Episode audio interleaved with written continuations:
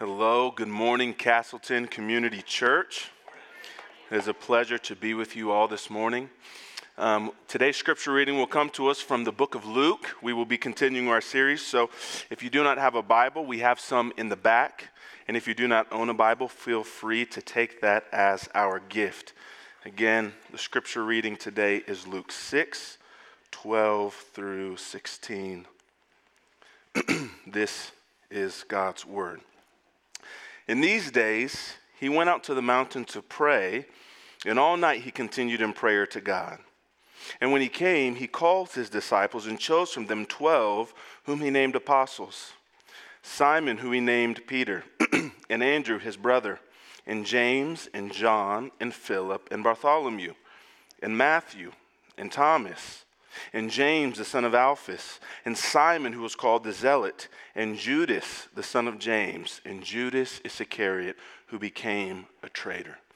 This is the word of the Lord. Please join me in prayer.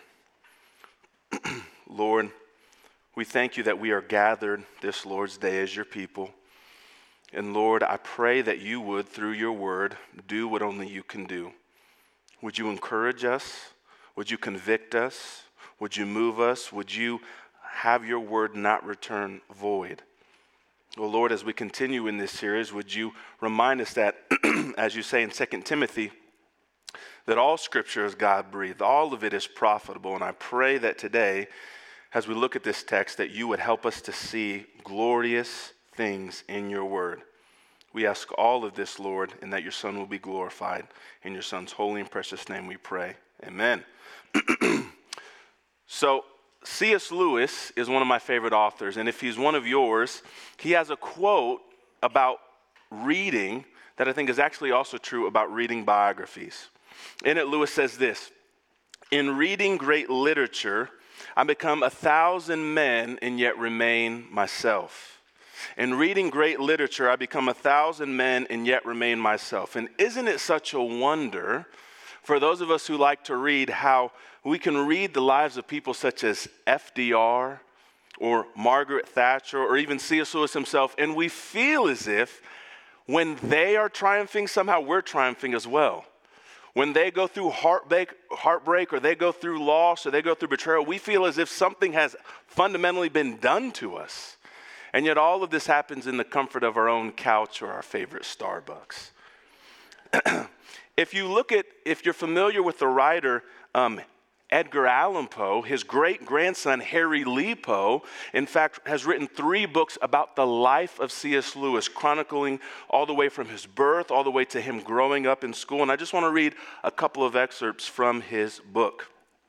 Some of you may or may not know, but J.R.R. Tolkien and C.S. Lewis were best friends.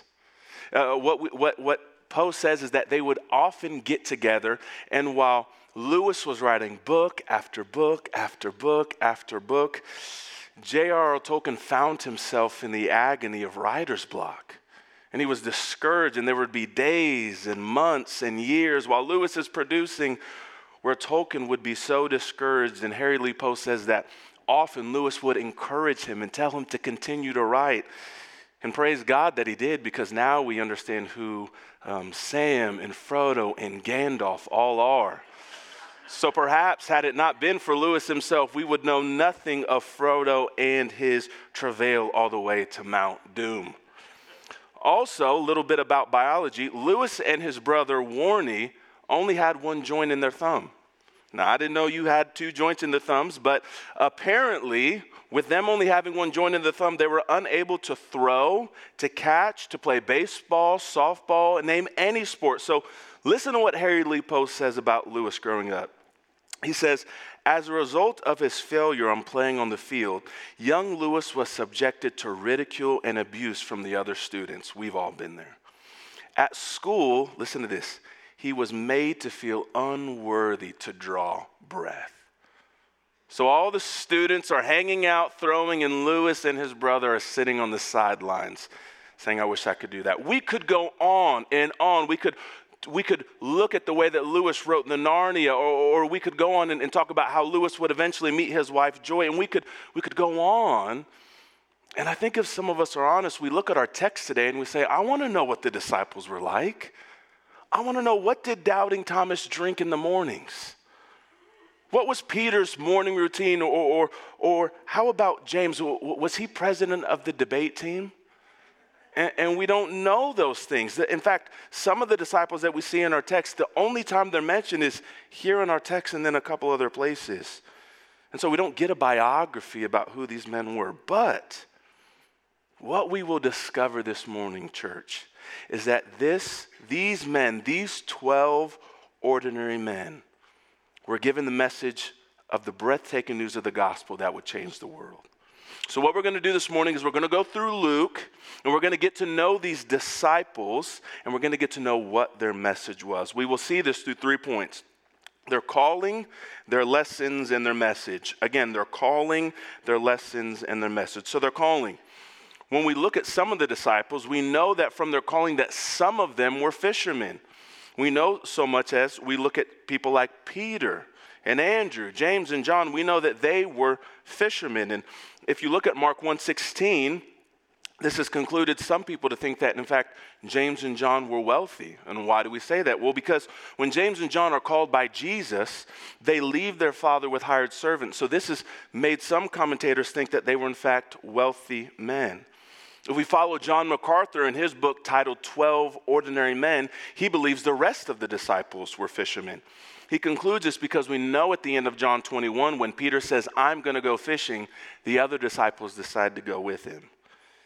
And yet, is it not interesting and perplexing that Jesus calls Matthew a tax collector? Out of all the people that Jesus could have picked, he picks a tax collector, a tax collector that the Jews of the day looked at him as if they were traitors. Tax collectors would go around to their fellow Jewish men and collect taxes, and many times take two, three, four, five times what they needed. Look at what one author says about tax collectors and how they were viewed. He says, Tax collectors are opposite of children of the kingdom of God. Tax collectors are people who don't belong to the community. Excommunicated members of the Jewish community are on their level. So one would think, why, what is Jesus doing? Calling a low level tax collector amongst fishermen who would have hated him. Now, that's not even the worst part. Simon the Zealot, as we see, if you, if you do some digging, Simon the Zealot, he was known as, as an ultra nationalist. He loved his Jewish kinsmen so much. The, the Zealots were the most politically motivated group out of all of the Jews. As one author says, the Zealots were convinced that paying tribute to a pagan king was an act of treason against God. He even goes as far as to say that Simon would have most likely wanted to kill Matthew. So, what is Jesus doing calling a bunch of fishermen a tax collector and a zealot. And yet, as we look at all of the differences of this random group of men, what we see is that when they meet Jesus, Jesus changes the type of people that they hang around. We see that when they meet Jesus, it's as if everything that could have divided them just goes into the background. And so we see that the gospel has the power and the ability to bring together unlikely bedfellows. How amazing is it this morning that we have in this room Democrats, libertarians, Republicans in the household of God united under the fact that Jesus is king? That, that the gospel brings together black, white, Hispanic, African, all different types of ethnicities under the banner of the household of God. Dare I even say that the gospel has the ability to bring together the holy and beloved Purdue University with, I don't even want to say it, those of IU. He does that. The gospel changes us. And yet, isn't it not even more surprising the, the, the, the intelligence of the disciples? We see in Acts 4:13, what does it say about Peter and John? It says, when they saw the courage of Peter and John, they realized they were unschooled, ordinary men. It's interesting, right, that Jesus would call these type of men. If you were a young Jewish boy and you, in fact, wanted to, to join a rabbi, what you would have to do is you'd have to go and show that rabbi that you were proficient in the Torah, that you were proficient in the Pentateuch. And yet Jesus doesn't have the disciples come up to them and pass some theological exam.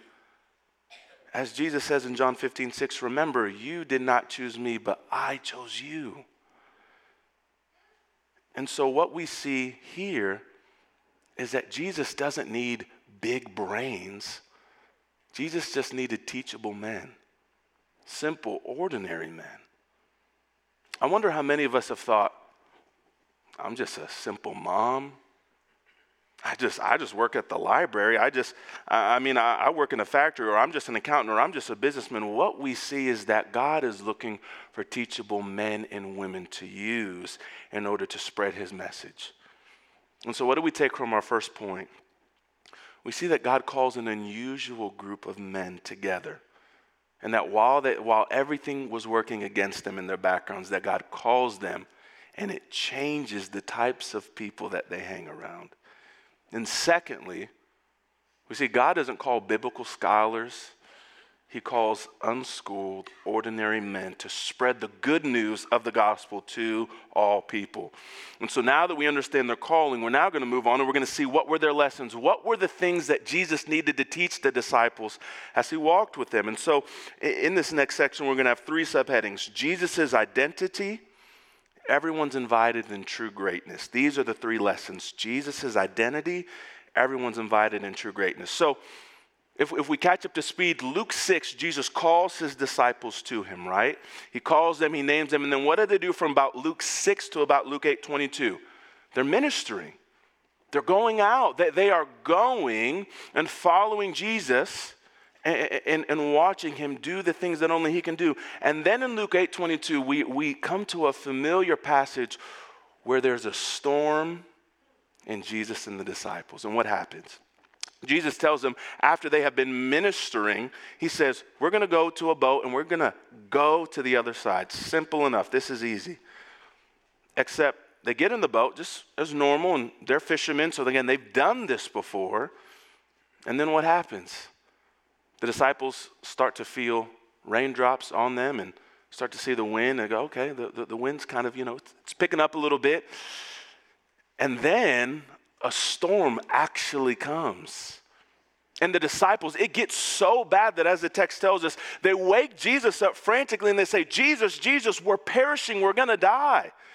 As Matthew and Mark's gospel says, they say, Jesus, don't you care? We're about to actually die right now. And what does Jesus do while they're frantically losing their heads? Jesus wakes up and tells the wind and the waves, Quiet, be still. Now I want you to imagine you're on the boat. You've been with this man named Jesus, he's called you. you have seen storms before. And this guy just told the winds to cease, and they stopped. As the text tells us, the disciples start whispering to one another, who, who is this? Who is this that he tells the wind, stop, and it does? Who is this that tells the raging seas, be still? And what we see is that the disciples are caught in suspense. And for over 50 verses, we're waiting. Luke wants us to ask the question who is this? who, is this? And it's not till 51 verses later that we actually get the answer to this question where Jesus asks the disciples, He says, Who do the crowds say that I am? Who do they say that I am? And disciples look around and they say, um, well, some say you're John the Baptist. Yeah, they say you're, you're John the Baptist. And then others say, no, no, you're, you're Elijah. And then another said, no, no, you're one of the prophets that have risen. So they're thinking, okay, we're going to go through some of the theological categories that we have. And then what does Peter say? Peter says, you are the Christ of God. Now, to us, in our 21st century context, we go, okay, he just said he's the Christ of God. Why is that so big? You don't, you don't feel the anticipation of this question because since 2 Samuel 7:14, God has promised his people that there is coming a day when he is going to set a king upon his throne. And it, this Messiah, this Christ, is going to be the one that's going to set all things right. And so, what we see in, in, texts such as Psalm 2 or Psalm 110, talking about what the Messiah is going to do, or Psalm 89 19, or Isaiah 9 6 that says, For to us a child is born, a son is given. And the government shall be upon his shoulders, and his name shall be called Wonderful Counselor, Mighty God. God's people have been waiting and waiting and waiting. When is this Messiah going to come? Even in Genesis 5, when Noah is named, do you know what is said of Noah? His father says, Out of the ground that the Lord has cursed, this one shall bring us relief from our work and from the painful toil of our hands even as far back as Genesis 5, we're waiting and we're waiting. Who is going to be the one that's going to undo the curses? Maybe it's Moses, and, and then it turns out it's not Moses. Maybe it's David, and then it turns out not to be David. Uh, maybe it's Saul, it's not Saul. Maybe it's the prophets. Oh, wait, God's people killed the prophets. Maybe and we're waiting and we're waiting. And then God's people get taken into exile. And all of the Old Testament, we're waiting. When is God going to actually do the things he said he's going to do? And then all of a sudden, Peter fast forward century after century after century. Jesus says, Who do you say I am? The disciples don't get it. And then all of a sudden, Peter says, You're the guy. You're the one we've been waiting for. You're the one that's going to set everything right. And no, brothers and sisters, don't we all find ourselves in a day and age with politicians over promising things that they know in their hearts they could never do? With companies promising benefits of things they can do. Isn't it so encouraging this morning that when God appoints a promise and says he's going to deliver, he never overpromises? He never tries his best and says, oh, we'll see how this thing goes. No, with the coming and revelation that the disciples now learn, this is the one we've been waiting for.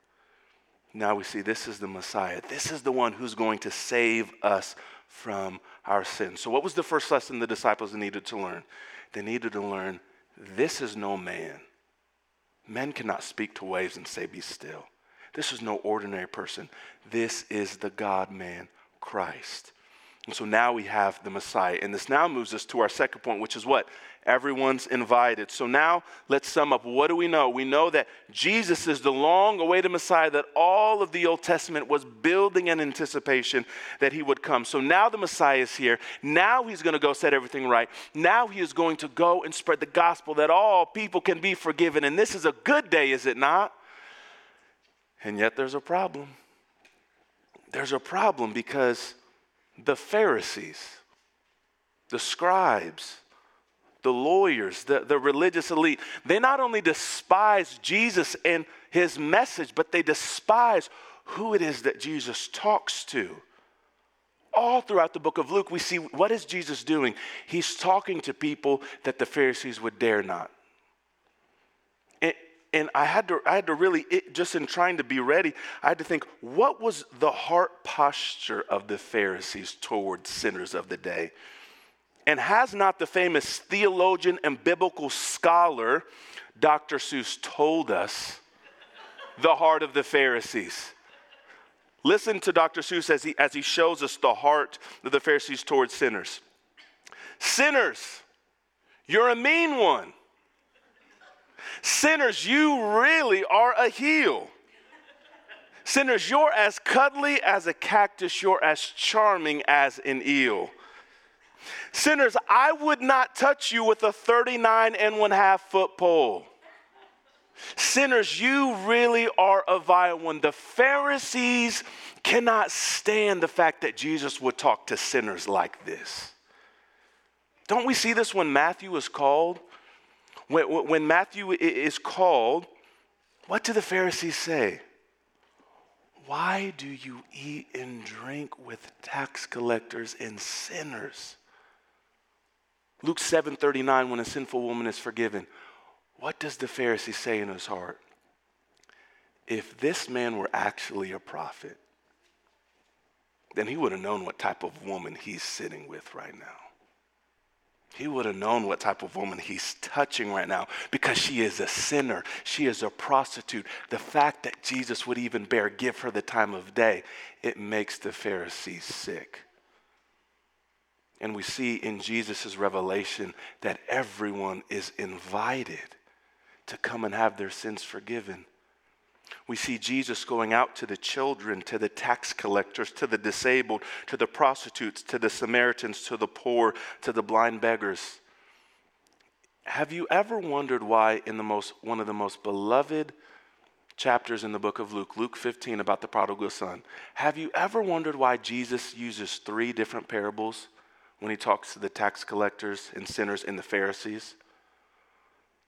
I think it's because he knew that the sinners were around and were so beaten down by the religious elite of the day that the, that the sinners, they, they say, okay, we're going we're gonna come hear this Jesus.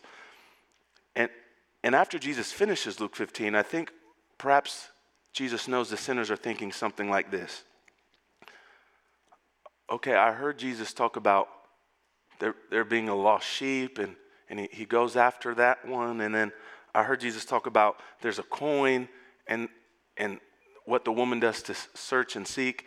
And then I heard Jesus talk about this prodigal son. Maybe, just maybe, Jesus will forgive somebody like me. Man, because the Pharisees, when I, when I try to go into temple, they, they won't accept me or, man, I'm a prostitute. I, I just, I, I, I know what the law says. And, I think Jesus speaks three parables in Luke 15 because he's trying to draw the sinners in to know that he does not tolerate them, but he welcomes them. He does what Luke 19:10 says when he says for the son of man came to seek and save that which is lost. Jesus is really he really wants to get down into the hearts of his disciples that he doesn't want them to be like the Pharisees of the day because Jesus will say, You shut the kingdom of heaven in people's faces. You know all of the Old Testament, you know all of what I've written, and the very people that I came to seek and save, you shut the door on their faces.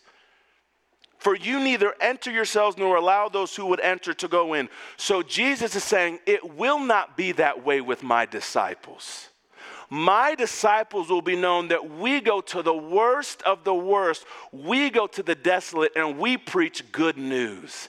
If you repent, Jesus holds open his arms. Jesus isn't playing games with this message. He is the long awaited Messiah telling his people, I've come for you.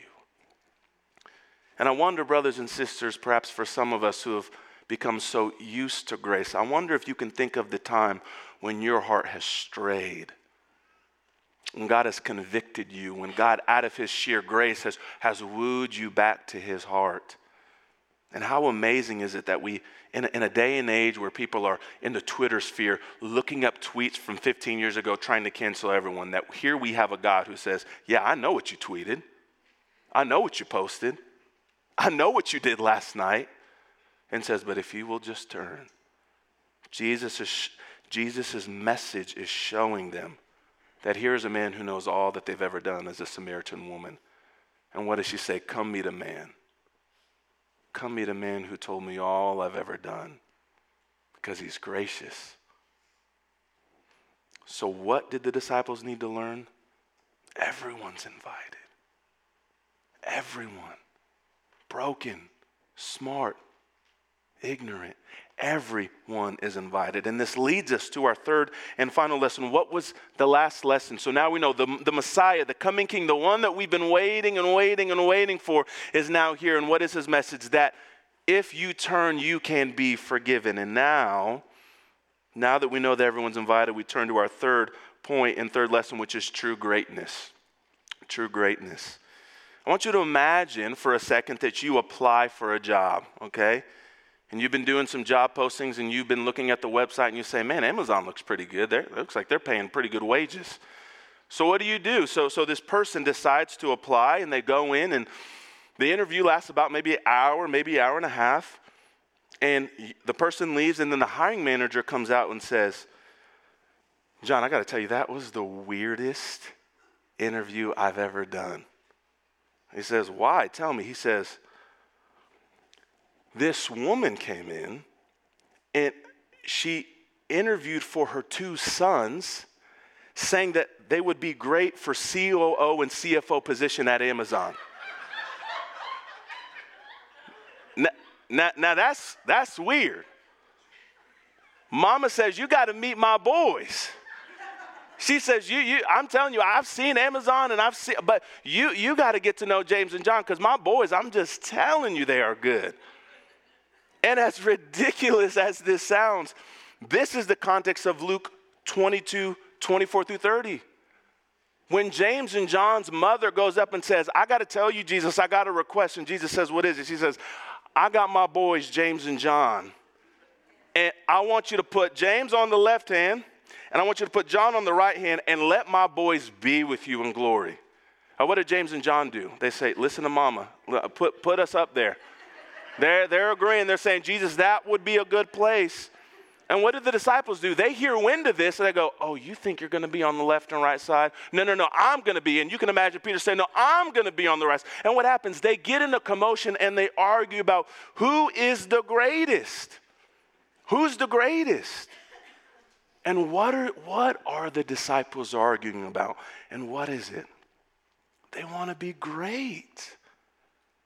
They want to be seen as wise and great and powerful. They want all men to look at them and say, Look how good I am.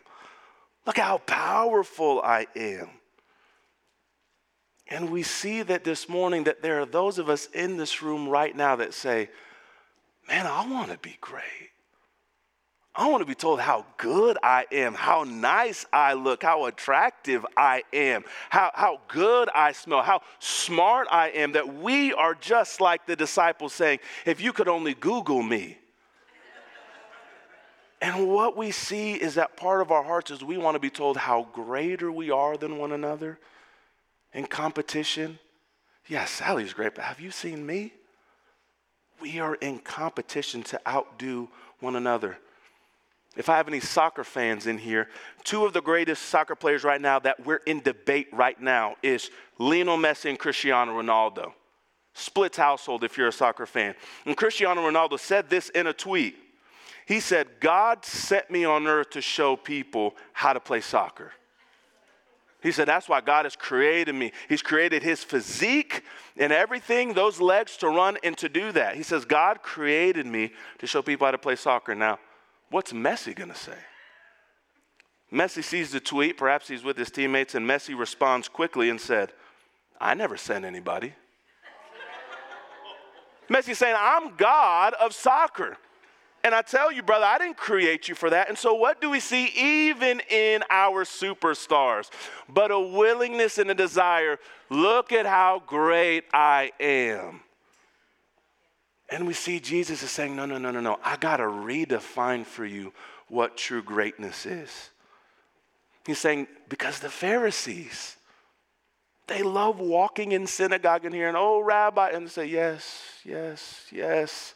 They love for people to look at them and to say, Hey, I have a theological question for you. Let me solve it. And the rabbi says, Yes, yes, yes, speak. Jesus saying, It's not going to be like that with you. Jesus says, I don't want you to be like the rulers of the Gentiles who lord their authority over. Jesus says, I want you to become like the, like the youngest. And as Leon Morris shows in his commentary, to be the lowest meant you to be the youngest. Jesus says, I want you to become like the youngest and lowest. Jesus says, I want you to become a servant. Jesus hears the commotion hears the mother's request, sees the argument, and leans in and tells his disciples, I want you to become what nobody in the first century wanted to become, and that's a servant. While everyone's walking around in how great they are, While the Pharisees are so great in saying, I know Deuteronomy 32, I know Deuteronomy 19, verse 7, I know Exodus, while they're playing word games, Jesus is saying, if you actually want to be great, why don't you become a servant? And oh, what humbling words, church. Because for some of us right now, our main goal in life is to be known as how great we are. And Jesus says, no, we have to become like servants. Imagine how successful do you think the early church would have been if the disciples would have gone out to all of the towns into Judea and Jerusalem and all the cities and said, the, the, Jesus the Messiah has come. Come and have your sins forgiven, and I'm going to manipulate you. How great. Wait, but we've seen that before. That's what the Pharisees do, that's what the scribes do. We've seen that message. We've bought the shirt. We have the hat. We have the, ta- well, like, we know how that thing goes. And yet, the only thing the Bible commands us to outdo one another in, in fact, the thing that the Bible wants you to be vicious at, is outdoing one another in the way you honor. It says we are to outdo one another in honoring. And what better way, church, for us to outdo one another than the way we serve? That we serve one another while people are looking great, that we are secretly, with no tweets, with no Facebook posts, with no one honoring us, that we are secretly almost living as Jesus told us to do things in secret, to not let our left hand know what our right hand is doing. Jesus is redefining for us what true greatness actually is. So we now know who's the Messiah. We know everyone's invited, and now we know what true greatness is. And now we turn to what their message was. We now know at Luke 22, again, if we pick up right where we are, Jesus is literally moments from going to the cross. And, and the disciples, this is where we have to lean a little bit on John's gospel. It's now for the very first time starting to hit the disciples that Jesus of Nazareth is going to go to a cross. He says in John 14, don't, don't let your hearts be troubled. And why? This isn't just their Lord, this is their friend. This, this is their guy. This is the one that they've walked with day in and day out. We all know what it's like to say goodbye to a friend and say, I'll, I'll, see you next week, or man, that, that was so good. I can't wait to see you. You know, tomorrow we'll do this. But, but, but that's not really what's going on in John 14 or, or in Luke 22. In fact, actually, what's going on is the disciples are understanding that their friend is going to die. And if you've ever had to bury a loved one or, or, bury a spouse, you know what it is like in those last moments when you are saying goodbye, saying, There's not going to be a tomorrow. What we have right here, this is all I have, and the disciples are actually lamenting, Our friend is going to die. In Luke 9, 9, in Luke 9 through 19, as soon as Peter identifies who the Messiah is, if you follow a map, you'll see that Jesus is heading towards Jerusalem where he has prophesied, That is where I'm going to die. And as soon as Peter says that you are Lord, notice what Jesus says. As soon as his name is mentioned that he is the Christ, Jesus says, The Son of Man must suffer many things and be rejected by the elders and chief priests and scribes and be killed and on the third day be raised. Jesus says, Yes, I am the Messiah. Yes, I am the Christ. But to know me as Messiah is you must know me also with my work. Jesus never got it twisted. He knew who he was and he knew what he was going to do. And now the disciples are getting ready to say bye to their friend. Luke 22 37 says, Or I tell you that scripture must be fulfilled in me, that he was numbered with the transgressors, for what is written about me has its fulfillment. Jesus identifies himself not just as a servant, but as Isaiah 53 will tell us, he is identifying himself. He is the suffering servant. He is the one that Isaiah talks about that is going to be wounded for his people's transgressions. And now we know in Luke 22 and now in John 14 that Jesus is getting ready Jesus is about to be betrayed by the one that our text says became a traitor. Peter is about to deny him, and his disciples will scatter. And yet, brothers and sisters, how good is it that even though the disciples abandoned him, that Jesus comes back after his death and resurrection, and now he gives us the message. Luke 24, 44 through 49 says this after Jesus' resurrection, These are my words that I spoke to you while I was still with you, that everything written about me in the law of Moses and the prophets and the Psalms must be fulfilled. Then he opened their minds to understand the scriptures and said to them, Thus it is written that the Christ should suffer and on the third day rise from the dead, and that, repent, and that repentance for the forgiveness of sins should be proclaimed in his name to all nations, beginning from Jerusalem. You are my witnesses of these things, and behold, I am sending the promise of my Father upon you. But stay in the city until you are clothed with power from on high. This is their message.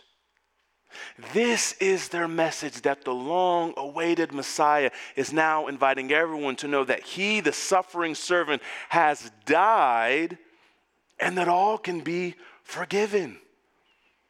Jesus not only taught who he was or this grand invitation or, or what true greatness was, he literally embodied it on the cross. And this is the message the suffering servant invites all people to come and be forgiven.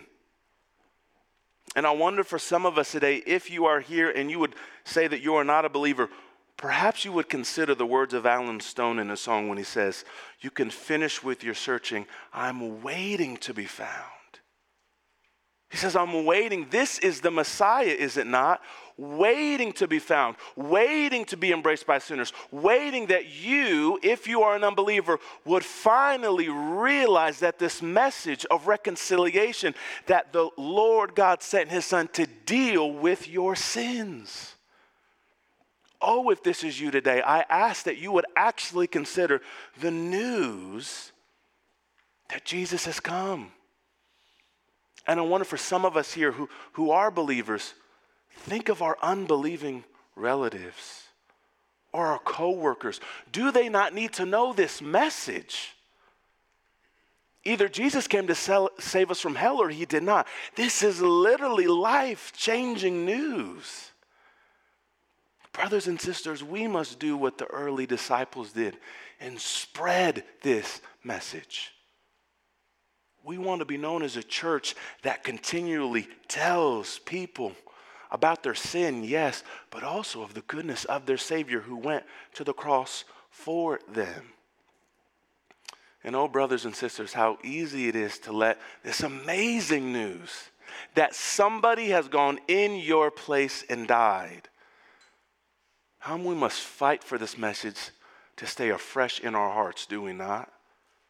That Jesus' death and resurrection would not just become just another headline, but that the cross would actually become something that encourages us. Because as you see in all of the epistles, in, in as you look at the book of First Corinthians, as you look at Galatians, as you look at the pastoral epistles, when the church becomes bored with the gospel, sin becomes havoc.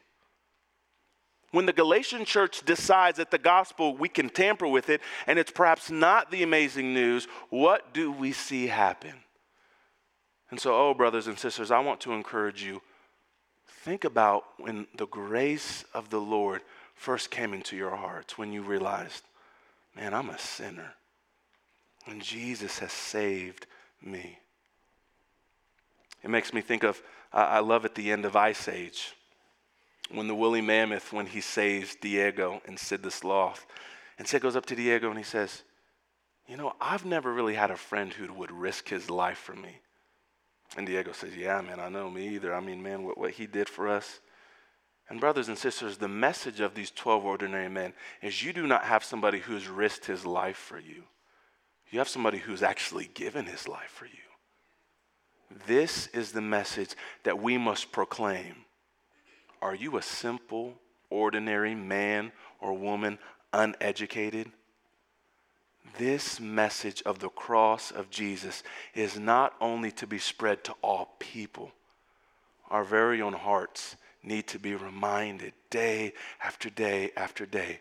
Jesus keeps his promises. He invites sinners like me. All need to know that what my sin deserved is done. Oh, brothers and sisters, remember this news and proclaim it all your days. Let us pray. Father God, as we get ready to go to the Lord's Supper, I pray that we would be able to be reminded of the sweet mercy of your death and resurrection. Father, help this news to not become dull, but Lord, challenge our hearts to look at it again and again and again that this, the long awaited Messiah, has come and he has died to save us, Lord. Oh God, thank you for your mercies. In your name we pray. Amen.